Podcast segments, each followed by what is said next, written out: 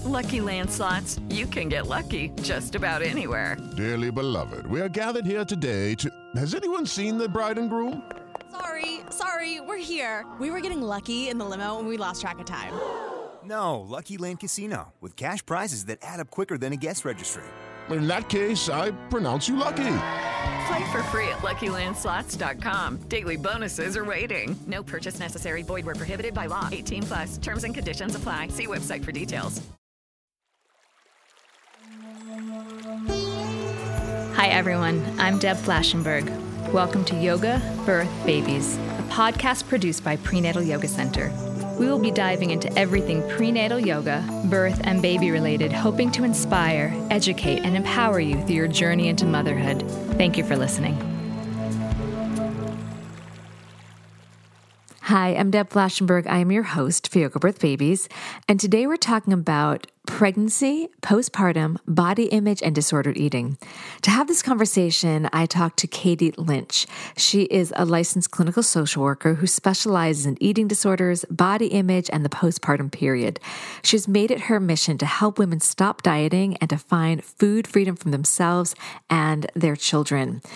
I really enjoyed this conversation with Katie. She was open, she was honest, and we didn't hold anything back. We started talking about the pitfalls that pregnant and postpartum folks fall prey to in marketing, healthy eating, clean eating. What does that even mean? We talked about the unrealistic expectations for the pregnant person in their body image when they're bouncing back. Oh, I hate that term, bouncing back to their pre pregnancy body. And that so many images that we see in social media and, and movies, the pregnant person just has a big belly and boobs. Nothing else seems to change. So we unpack a lot of that. It's a great conversation. I think you're very much going to enjoy it. Before we get to that, if you want to keep up to date on all the goodies that we have going on at the studio, we've got free tips in our newsletter. We have some videos that we throw in there. It's a really great way to stay connected to the community, as well as find out about some of our special workshops and our classes. If you sign up for our newsletter, which we send once a week, you will receive the five simple solutions to the most common pregnancy pains. And it's not just pregnancy pains, a lot of these hold true to postpartum, and a lot are just really great for releasing back and hips and neck issues. So if you go to our website or our Instagram account, you can sign up for that. I also ask that if you are listening to this podcast and hopefully enjoying it, that you please leave a rating and review. It helps people find us that we can continue to help support and grow our community and help educate. So I, I hope that you'll take an extra moment and leave that rating and review. And if it's a review, there's a strong chance that I will read it in a podcast. Last thing is about our teacher training. So for years, it has been in person, and we took it all over the country. And it would be two long, intensive weekends coupled with our online membership website, which has, I don't know, 20, 25 different videos that correspond to our manual. But because 2021 and 2020 has been pretty much a stay away from people, just communicate through Zoom situation, we are continuing our for the rest of 2021 our online training. So if it's something that you've wanted to do, you've heard about it, you know how intense it is and how great it is, but you weren't able to necessarily come to New York for two long weekends, or we weren't coming to where you're where you live, you can do it online. So check that out. It's going to be we have our spring training, we have two in the fall, and then hopefully, hopefully we're back in person in 2022. So check all that out. Okay, we're going to take a super quick break and we come back. Please enjoy my conversation with Katie Lynch. It is Ryan here, and I have a question for you. What do you do when you win? Like, are you a fist pumper? A woohooer, a hand clapper, a high fiver. I kind of like the high five, but if you want to hone in on those winning moves, check out Chumba Casino. At ChumbaCasino.com, choose from hundreds of social casino style games for your chance to redeem serious cash prizes. There are new game releases weekly, plus free daily bonuses. So don't wait. Start having the most fun ever at ChumbaCasino.com. No purchase necessary. VGW. Void were prohibited by law. See terms and conditions. 18 plus. Hi, Katie. How are you this morning? Hi, thank you so much for having me. I'm doing well. How are you? I'm doing great. I am really excited to speak with you. I heard you on another podcast and pretty much as soon as that was over, I reached out to you because I think the idea of pregnancy and postpartum and body image issues and disordered eating is so prevalent and so important and I don't think talked about enough. So I'm so appreciative of the work you do and I'm really excited to dive into this. Thank you so much. Thank you for inviting me. I'm excited to be here. So I guess let's start with learning a little bit about you and what led you to do this work. Yes. So, um, I guess, so I've been a social worker since 2012, but my own eating, well, I would say that my eating issues have been around since I was a kid, but I didn't really recognize the problematic nature of them until I was around 26 so that was right after I got married. Um, and that is really when I entered my own eating disorder recovery. And from there, that led me to being really, really interested in that as my specialty as a therapist. And even more so, like the importance of all of it um, kind of happened after I had my children. So I have two girls. And so basically, it just felt so important for me to remain healed from my eating disorder and to help other women heal from their disordered eating or eating disorders or body image concerns because I know that it can be very intergenerational and it's passed on easily. And yeah, I mean, so to answer that question, which I don't know if I did, but my eating stuff has been around forever. and like the real behavioral problems started like between 23 and 26 and that's and then I healed around 26. So given your background that you had some eating issues, what how did that impact your own pregnancies and postpartum and body image challenges and disordered eating? And then what did you learn from your experiences that you used to help your clients? So I decided to recover um, really with the main intention of wanting to have children. So when I got married, I um, basically right after that I entered recovery because I knew I was not doing well, and I also knew that I wanted to have kids, and I did not want to. I didn't. I had a hope that like what I had done put my body through wasn't going to be harmful in getting pregnant. And honestly, more than that, I didn't want to pass on the emotional issues and like still act like a disordered person in front of my children. So, um, I actually recovered first before getting pregnant. Um, and that process was really challenging and hard in every single way possible. But I will say that for me, that made I mean, pregnancy is hard for me. I don't like it. I think it's uncomfortable from like the minute like conception happens until like the minute they're born. but um I was not I did not struggle so intensely with disordered eating when I was pregnant, but I did struggle with body image when I was pregnant.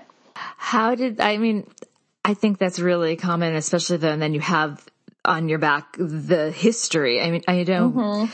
yeah, I, mean, I, know as a person that works with pregnant people and I don't have the healthiest body image. I will admit that. And I've had mm-hmm. two pregnancies. It was hard for me to watch yep. myself. I remember we got pregnant almost immediately after getting married and I was in really good shape to get married. And I remember someone tell, like, I heard behind my back, someone said, no, Deb's kind of let herself go after she got married. And it was oh. because I was pregnant. But you know, like there's that. that. I call it like there's that mushy phase, you know, like between you have the, the popped belly. How, and that was, I found that really hard. As a person, mm-hmm. I used to be a dancer. I'm a yoga teacher. Like mm-hmm. I have a, I have image issues, but I find that hard. So how did you work with that stage of, until the belly popped or maybe it was hard the whole time. And then when you have yep. clients that talk to you about that, how do you support them through that? Yeah. So I, um, I'm trying to remember. So I, my body changed pretty instantly. I don't, I don't necessarily say like I looked pregnant instantly, but like I, my body changed fast. So I got swollen fast. I had a bump fast. Um, I'm also on the shorter side. So like everything showed pretty quickly. So for a lot of people that'd be like, oh, that's so great. She looks pregnant. But I didn't like it. Like I didn't feel good. I wasn't comfortable. Um, but obviously, like a pregnant belly is cute, but like I had such miserable pregnancies. Like I, they were healthy, but I was so miserable pregnant that like I wasn't truly thinking about how I looked so much. Mm-hmm. Like I was so sick. Um, like I was barfing every day for like six months. Um, and so that really took so much more of a toll on me than like body image stuff. But that on top of that, I was like, this is miserable. Right? Like, so I was so sick all the time. Plus I hated how I looked. Plus, like I had just entered recovery a year prior. So I was just gaining weight.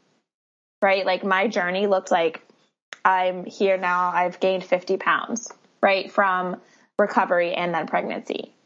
And so it was for me a lot of lessons in giving up control. Because mm-hmm. when you're pregnant, you have no control over your body.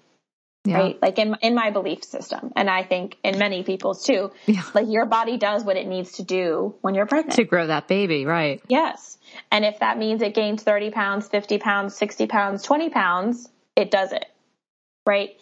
And so for me, there was this healing moment of like, this is going to happen no matter what I, what, like, how I would want it to go. And also a lot of grief in that because I didn't like it. Mm-hmm. Like, I didn't like how I looked. And I also didn't like being pregnant and felt a lot of guilt around that because, you know, for a lot of people, it can be hard to get pregnant. And I felt so much guilt around hating it. Mm. and like, of course, I love my babies and I'm so grateful but being pregnant was so hard for me.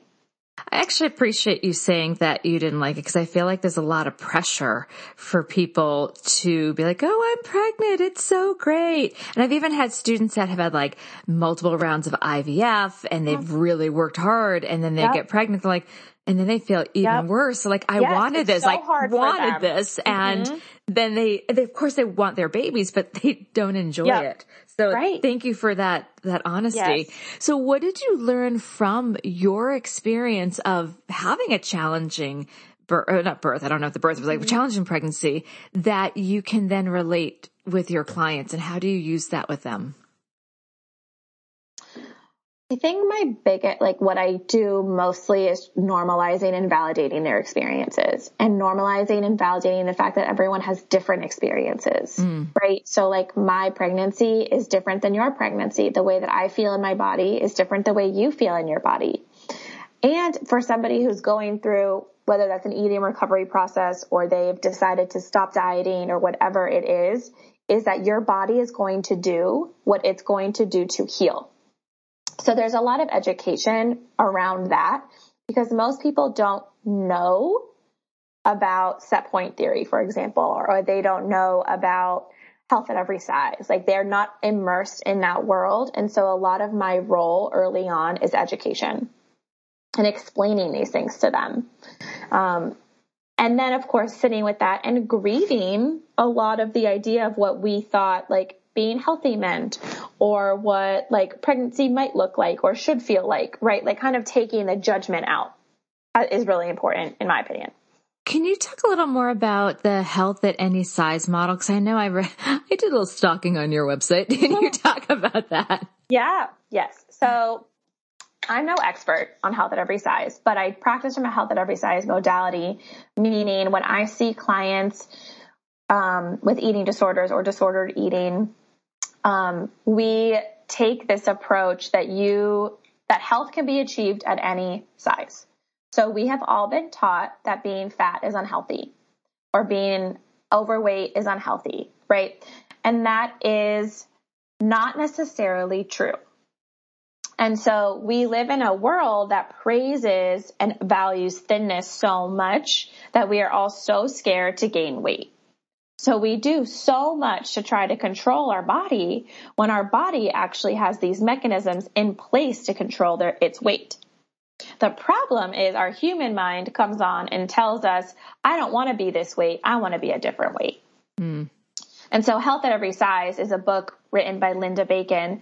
And I think, um, that, yeah, they write that, um, there are so many things that we um, don't know, right? That we are not taught on purpose. So a lot of like diet industry stuff, food industry stuff, there's a, a lot about diabetes. There's a lot about the obesity epidemic that is not like readily available to us because it doesn't benefit like the major corporations, right? So actually people who live in larger bodies tend to be healthier. They tend to live longer, right? Mm-hmm. So there's a lot of misinformation around that stuff. So I start with a lot of education around that. Um, and then like in terms of set point theory, that is a, be- a belief that and it's proven. It's not like it's not my belief or like somebody's belief. It is a scientific theory that our body has a natural weight where it wants to be. It's usually like about a 10 pound range. And it's essentially the weight that your body goes back to when you stop dieting or the weight that you, um, like your most natural weight when you're eating from a place of intuitive eating, not in any disordered fashion. And so people don't recognize that our body have, has these regulatory systems to keep us in homeostasis. Right. So for me, like I, the weight that I am now is the weight that I tried to avoid being at my entire life. And here I am. Right. But it was always the weight that my body felt the most comfortable. My brain didn't feel comfortable here because I believed I was supposed to be smaller. But this is where my body wants to be. I totally believe that. No matter how much I exercise, no matter yes. how much I'm oh. mindful, yes. I've been since I would say somewhere in my early 20s, about a 10 pound range, no matter right. yeah. what. It's, it's a I've little frustrating. Since I was 16 and like obviously give like my body has changed right? Like it's changed. It's breastfed. It's you know gotten pregnant. It's lost weight. It's gained weight. It's changed. But the like numeric range hasn't changed all that much. Yeah. And it's not to say that as i age it won't change more right? Like it will. And it's supposed to. And that's the truth too is like we live in a world where like marketing is so intense about like staying the same as how you looked when you were 17 and 20 and not getting wrinkles and not, you know, like your boobs being like perky, right? Like it's all about staying, looking young. Right? I wanted to dive into that about the marketing. I'm glad you brought that up. So what are, what are some of the pitfalls that pregnant and postpartum folks fall, fall prey to in mm-hmm. marketing? Cause there's this whole idea of like healthy life, clean eating. And I feel like it actually leads to more controlled eating. Oh, it does because we become obsessed with it. Right? Can you talk so like, about that? Yeah. So there's a big difference to me about like so like the whole clean eating thing um is a lot of like stemmed from wellness culture and stemmed from you know it's classist right so like only people with money can technically eat quote unquote clean because quote unquote clean food is very expensive mm-hmm. for the most part right? And so there's there's that, right? So clean clean food, and like as an eating disorder therapist, I hate that term so much because food is not dirty, right? But like clean food um, is inaccessible to a lot of people, mm-hmm. right? So that's marketed um, to, to to basically like white rich people, um, and it and it makes you feel guilty if you can't a afford it um, or if you're not feeding that to your children, or if you're not eating that all the time, because it's marketed as it's what's the best thing for you. Right. And so whether or not that that's true, it already stings of like guilt and shame mm-hmm. if you're not doing it or can't do it. Right. And then oftentimes we feel like, okay, like I'm going to, I want to be healthy. I want to do this. But like there's nothing healthy about being obsessed with what's going in your system. Mm-hmm right? Like that just breeds more obsession. And so what I see a lot of the time is people, you know, there's nothing wrong with wanting to eat like a healthful in a healthful way. but my definition of healthful means like everything fits. Right? And so that's not everyone's definition. But as a, an eating disorder therapist and you know, like it has to be that everything is is available because if everything is not available, we restrict and we binge and we purge and we do all these other behaviors because we don't believe we have access to food. Mm. And then that more, and then that just keeps controlling and it keeps spiraling down. So what do you think contributes to the unrealistic expectations for pregnant postpartum bodies, people's bodies? I remember I, I, I was a little, again, I'm going to put myself a little crazy about, uh, how I looked pregnant. And I had what one might say is like that until I got really pregnant, like 40 weeks. I, I was pretty slim in the arms and legs. I had the big pregnant boobs and the big pregnant belly. And I remember someone actually slowed their car down and yelled out the window, it looks like you swallowed a basketball. And one, I was irritated, but two, at the moment, I was like, oh, okay. And, and, and again, not the healthiest. I'm going to put it out there. I'm recognizing I that. I, I recognize that. But Yeah. what do we think contributes to this unrealistic expectation that the pregnant body and postpartum body, that's another topic we definitely have to dive into, like the bouncing back, people's body image issues. Yes. Well, I think that it's been there forever, right? Like, I think that we live in a world that values thinness and that values a woman looking a certain way all the time.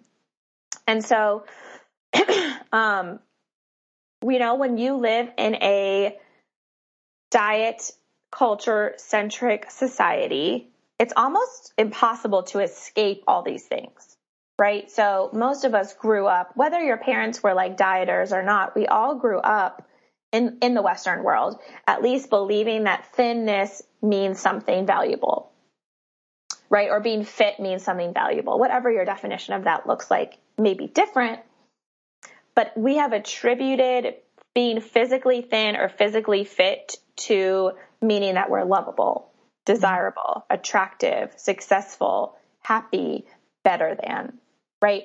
And so these core emotions and beliefs have stemmed from like insane media marketing. I mean, insane, right? Like you can't turn your head without seeing like a Noom ad, right? Or like your friend talking about how she's doing keto, right? Like it is so immersive.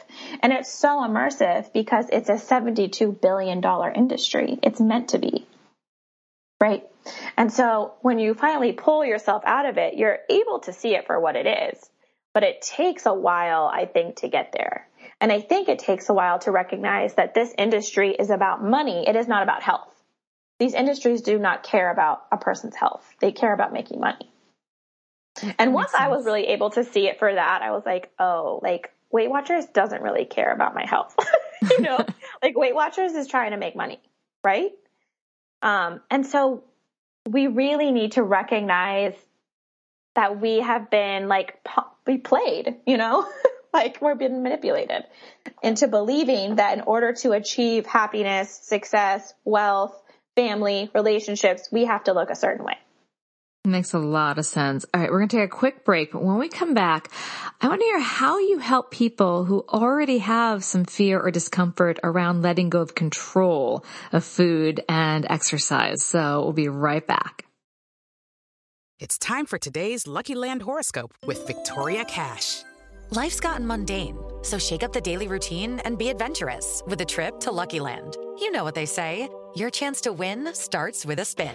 So go to LuckyLandSlots.com to play over 100 social casino-style games for free for your chance to redeem some serious prizes. Get lucky today at LuckyLandSlots.com. Available to players in the U.S., excluding Washington and Michigan. No purchase necessary. VGW Group. Void where prohibited by law. 18 plus. Terms and conditions apply. Okay, we are back. So you are working with people that have controlled issues with uh, exercise and eating. How do you help them when they are pregnant and they're watching their body change and there's already this fear, already discomfort of letting go? And as you said, like pregnancy is, pregnancy and parenthood is very much an act of letting go. How do you help them let go of that control around food and exercise with fear already there? Well, I think so. It uh, certainly it depends on the individual. So everybody's case is super different. But if people are struggling with like active disordered eating or an eating disorder while pregnant, that takes on a different form than if they are struggling with like a body change, right? Because those are the like level of severity is different. So if we're talking about like being uncomfortable with body changes, Yeah. there's a lot of normalization in the fact that your body is supposed to change. And then I bring in concepts like body neutrality and body acceptance. I'm not a body positive person. Body positivity um, was not created for me. It's a it was a movement created by larger um, um, like BIPOC women who were ostracized, and so I um, ostracized for being large, right? For not fitting into like the white Eurocentric model. And so, and body positivity is wonderful, but when I, what I use is body neutrality.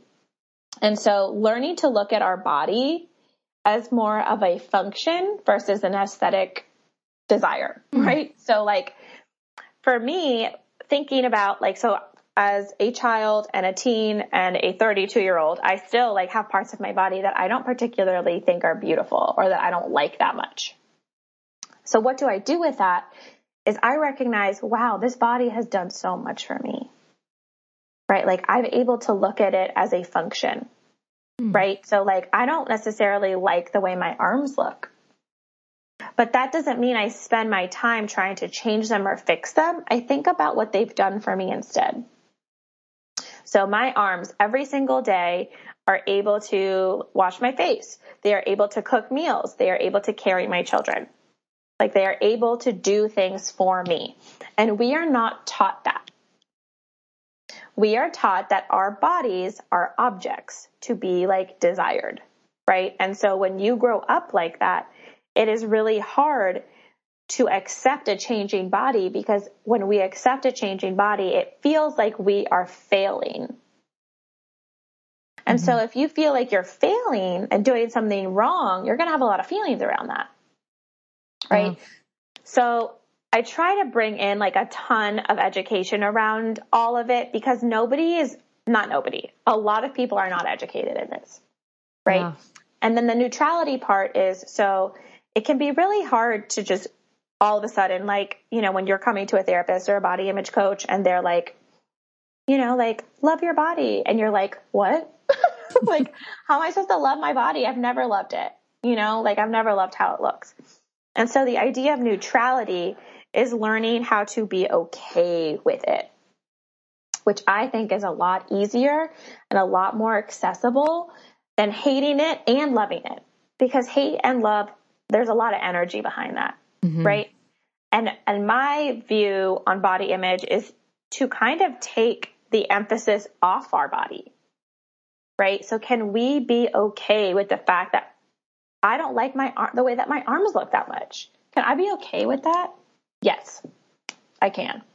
I like what you're saying. In fact, I, I've used that in my own brain. In fact, I didn't know it was a, a process of acceptance, but I know that when I've been a little hard on myself, I would still recognize, well, this is the body. And again, I was a performer that could dance and I was so proud of how, how it looked and how it felt and, and my yoga practice. I'm so proud of how it uh-huh. feels to do it. And I could be appreciative that this is the body that can experience those processes of performing and yoga. Again, I didn't always love how it was looking, but I was so interested and excited of what it could do. So I guess that's the functionality that you're speaking of, like appreciating the function of it. So Right. yeah, and that, that's helped me. That's helped my, mm-hmm. helped me appreciate like this is what yeah, we've got. it does. right.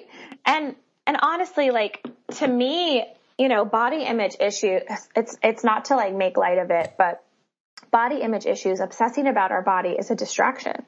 hmm So when we are doing that, like what is actually happening internally, right? Like I notice that when I am thinking more about my body or the way that I look or what I weigh, it's because there's an internal process happening that I'm avoiding, that I don't want to think about. So I would rather distract myself and obsess about my body than maybe think about the mm-hmm. pandemic or think about um, my anxiety or mm-hmm. think about that I'm feeling lonely, right? Like those things feel quote unquote easier to obsess over than some of the more, more maybe difficult feelings that I experience. That makes a lot of sense. I want to talk a little bit about the pressure that I know a lot of postpartum people feel about getting back and putting this in quotes, their pre-pregnancy body. Mm-hmm. Oh, it's yeah. such a loaded thing. And I can't stand when people will be like, you got to get your body back. Like, because I remember my midwife telling me, she's like, so stupid. your body will forever be changed. And I was well, like with the day I woke up with some massive stretch marks, I'm like, ah, forever changed. Like it is like the whole in, from inside mm-hmm. out. And, and a lot of people feel this pressure to get to like that pre-pregnancy body. How do you, how do you help your clients with that? So I try to remind my clients that their body didn't go anywhere. So when people say it didn't go on like, vacation, like eh, like get your body back, like a like this is your body. This is our body right now, and we deal with the feelings of people not liking that in that moment, right? So we do a lot of work around those feelings. Like, what does this bring up for you? Right? For a lot of people, it's fear. It's like hatred, it's agony, it's it's anxiety, it's it's what does it mean to feel discomfort in our body, right? And so we need to sit with that. There's and there may be grief in that. Right? There may be grief in the fact that you are no longer going to look how you used to look. And that is okay. But we have to feel that. We have to feel it. Mm-hmm. Right? So certainly sitting with our feelings is important. Remembering and recognizing that our body is going to evolve and change at every stage of our lives, just like we do. So when I was 26, I'm a different woman than now at 32, right? My body has changed along with me, not just because I had children, but because I changed too. It would be odd if our bodies remained the same. Odd, mm-hmm. right? Like, is your body the same as it was when you were six? No. No. Right? Like there becomes a time in like every like person's life in which we start to believe that our bodies are no longer supposed to change. I think it's like around high school where we start to think like, oh, okay, like this is my body now. And that is insane and unrealistic. And it's not insane that we think that. It's insane that that pressure has been put on us by the diet industry. Mm-hmm right? And that is where it comes from for the most part. It's, I mean, like when you're in, when you live in a world that is constantly telling you, like, you could have your body back in, in three weeks, or you could have your, you could be this amount of weight in four weeks. It's tempting. That feels like, oh, that would make me feel so much better, right? And typically the postpartum period is really challenging.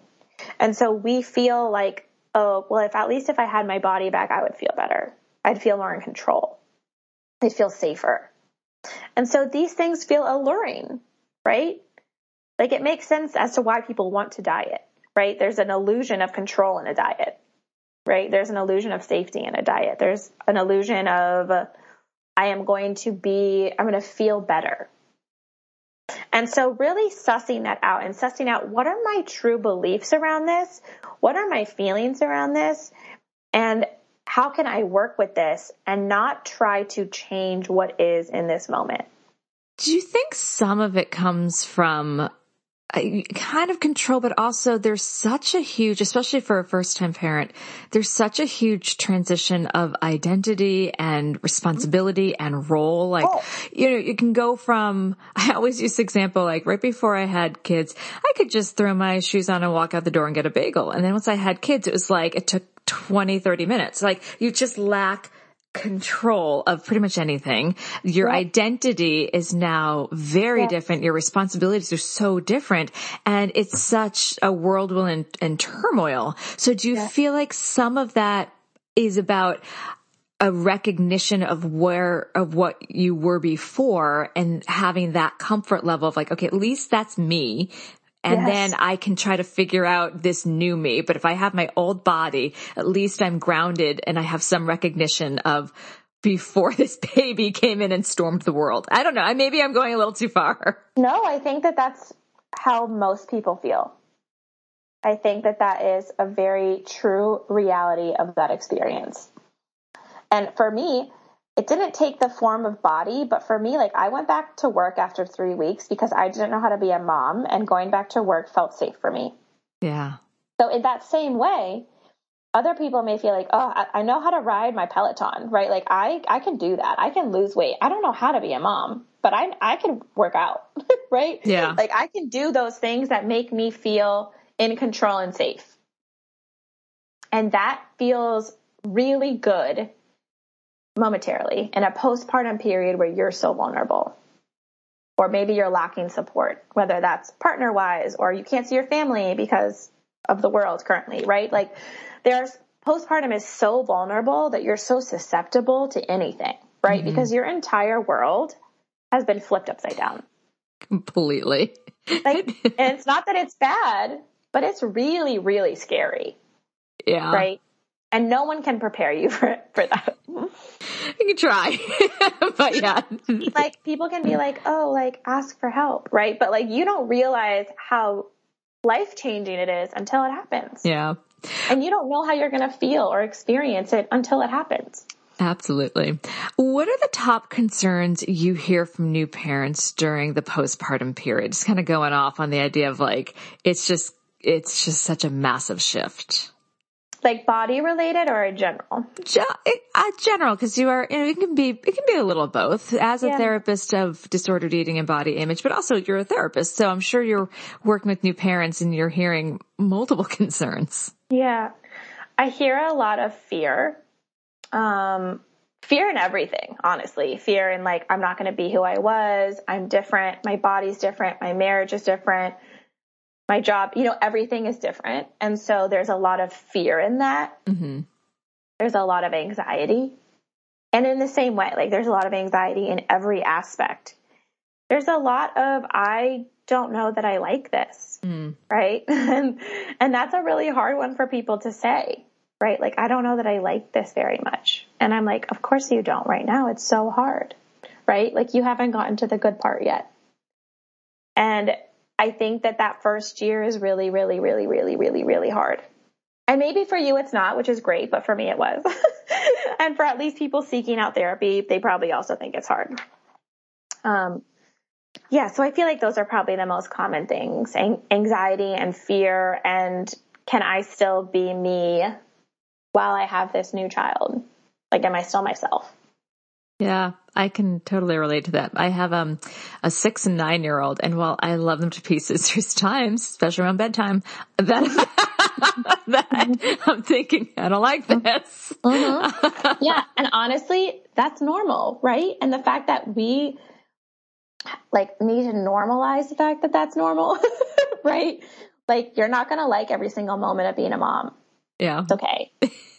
you know, like you're not going to maybe want to breastfeed all day long yeah. or you're not going to like want to keep buying formula it's expensive right? Like there's a lot of stuff. And and we feel so damn guilty for experiencing these normal feelings right? Like there's so much guilt and shame around just being human.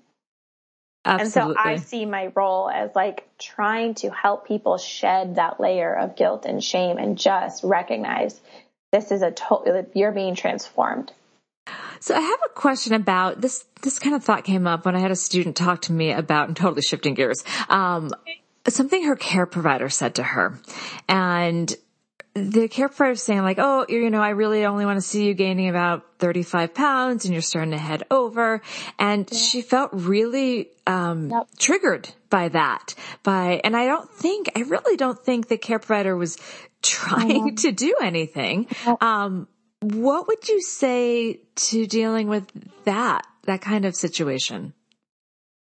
Like for the person who's struggling? Yeah. Yeah. yeah. Or, and I mean, do they then want to then, again, maybe this is not appropriate, but like talk to their care provider and be like, Hey, that was really triggering. Like, I can't imagine they can go educate the care provider about that. But I feel like there needs so they to... can. Oh, oh okay, have, great. They can if they have the resources too. Okay. Right? So talk because to me a little bit about, their about care that. So just like us, doctors are normal people, right? And they also live in diet culture, right? And so we have to be cognizant of the fact that they were all taught like very similar models that we were taught of like what's healthy, what's not healthy, you know? Mm-hmm. And most doctors don't have extensive knowledge and research into nutrition and eating disorders and body image, right? So we have to know that even if they are like OBs, My OB did the same thing to me. She knew that I had an eating disorder history. She was like, I hope you're not, you know, telling me what I could and couldn't eat. Truly. And it was awful. And I loved her. And that was hard because I loved my doctor, but I hated that she was doing that, you know? And so for the person that experienced that, recognizing that like your doctor lives in diet culture and this is a reflection of her and her feelings and it's not about you. And that feels so hard because as a pregnant person, you're so vulnerable and you want to do the right thing, right? And you don't want to gain too much weight and you don't want to eat the wrong things and, and you want to make the baby perfect, right? Yeah. and so it is so challenging in that moment to do anything about it. And I never did anything about it. Like I really didn't. Like I would ask questions. I'd be like, wait, so you really don't think I can have this? And I knew in my heart that that wasn't true, but I was just so curious about what she was saying to me. Mm-hmm. You know, like she truly believed, you know, they, they truly believe that that's true and they're trying to help, but they also don't recognize the amount of harm that is being done, right? Because that woman is not trying to gain more than 35 pounds, I guarantee you, you know? Like her body is gaining that weight because it needs to. Mm-hmm. And so for me, like as a provider, like it feels really important that other providers become more well versed in this subject matter because they are doing and saying the wrong things all the time. All the time. Yeah, because they're not nutritionists, they're surgeons. Right. And they honestly, like, we all, I mean, for, for a lot of people who are probably even listening to this, like, you've never heard of health at every size. Mm right? Like you haven't heard of these concepts before. That's true. And until you hear them and until you learn them, you you just know what you know. Right? And so many people are like carbs are bad or like only these carbs or like keto is good, right? And so we are all living in this world swimming in it. And what and truly like what you don't know, you don't know. but make me as want a doctor, that's yeah. not good enough for me. And this is making me want to better educate myself. I really do about yes. Yeah. yeah. And as well right. as for my kids. Like I have been, my husband and I have this talk, like I have been so careful to never say like, oh, I look fat or anything. Like they know that I exercise because we have the Peloton in the basement. So thanks for mentioning the Peloton earlier. Um, and they know I'm a yoga teacher. I have one too. I, I, have the cheaper one and I like it. Yeah. Like it's fun. I love it. And I think it's important for kids to see us exercise if it's fun well, I us. Tell if we're them, doing it out of punishment, that's a that's not the vibe. I tell you know? them it's to help keep me healthy, to keep my heart healthy so that we live for a long time. I am so careful not to pass on my body image issues, um, because I don't want that for my kids. Like even the other day, my daughter was like, because she's six and she she's got some hairy legs and she mentioned she's like I have hairy legs and we're like that's okay that's fine that's how your body is because I don't want her to start feeling badly about her six year old hairy legs. And so we were just being really mindful about that. So we're trying yeah. to be like not pass this on to our children, which kind of leads me to what are some behavioral warning signs that a person might see? They're like, ooh, I'm no longer in control of this, that they now need, they, they're heading down a dangerous path. So they, obviously it's not about the kids, but it's more about themselves. They're, they're, they've hit a point where they can't or things are out of control? What are some warning signs of that? Um, it, that looks different for everybody. Oh. So it's oh. kind of hard to answer, except that I think that people know. Like in their soul, they know. And for other people who are observing, I would say like pre preoccupation with food, um, preoccupation with exercise, feeling guilt and shame around eating certain things. Um, it can, it depending on like the type of like behaviors, it can look like eating like at night alone, you know, like binging. It can look like, the thing is, it's like the behaviors, like while they're problematic, they're just the symptoms, right? So like what's happening internally is that person is going through some shit. Mm-hmm right? And like they are utilizing food and eating or just, or over exercising, whatever it is as a coping strategy. And so that's why I say it looks different for everybody. Well, that makes right? sense. Like it could look like drastic weight loss. It could look like this person is exactly the same as they were yesterday and you would never know. So then if that's happening, especially during pregnancy or postpartum when there's such change already happening, how do they, I guess you're saying they, they just something they know or are we then hoping the partner or the, the family around can encourage them to find help? Yes, I mean that's certainly the ideal and I think that I mean there there are like certainly like telltale signs and if you are watching somebody and like you like you you will pick up on the fact that there is anxiety or fear or un- discomfort around food or food behaviors. And to me that's enough mm-hmm. to get somebody in like to help, right? Yeah. Like it doesn't have to be drastic, right? They they don't have to have their hair falling out or like brittle nails or all these things that like the world tells you what eating disorders look like. If you're feeling or if you feel like your partner is struggling with food or dieting or eating, that's enough. Like they can get help. That doesn't mean they need residential treatment, right? But they can still get help. This has been so incredibly helpful. Thank you. Okay, we're going to take one last break. And when we come back, what is one final tip or piece of advice you have for new and expectant parents? And it could be about food. It could be about body image issues, or it could be because you are a parent. Um, so it could be anything you want to share. We'll take a quick break. We'll be right back. Okay, so what has simmered to the top that you want to share? Yes. Um, I think what I wish that I had known and what I would tell a new parent is that it's going to be okay.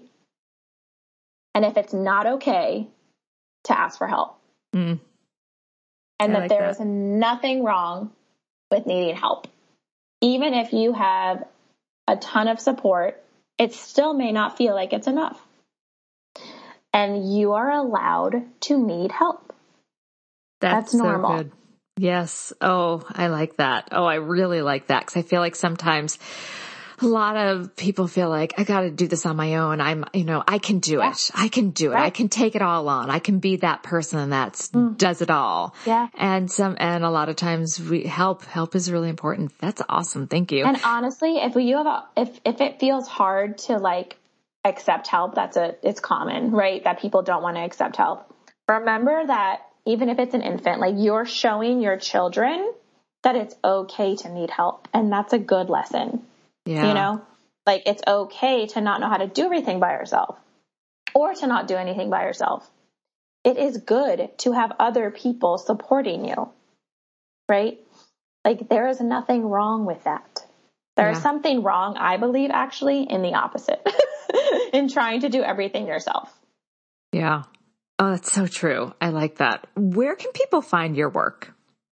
Yeah, so I have an Instagram, um, and it's my name's Catie, C A T I E Lynch, L Y N C H L C S W. And my website is the same, except with www and .com. Um, and my email is also the same at Gmail. And so those are the main ways that I connect. I also have a, um, it's a free Facebook group called Body Image Healing with Catie. And it's a fairly active group. We do journal prompts. We people just talk about what's going on with them. Um, and so that is also a resource that people can flock to if they want. I will make sure all of that's in the show notes. I've really enjoyed chatting with you. Thank you so much for your time and your insight and your just your wisdom. I really appreciate it. Thank you so much. I appreciate being invited. Thank you. This has been an episode of Yoga Birth Babies, produced by Prenatal Yoga Center. You can catch us on Facebook, Twitter, Instagram, and Periscope. I'm Deb Flashenberg. Thanks for listening.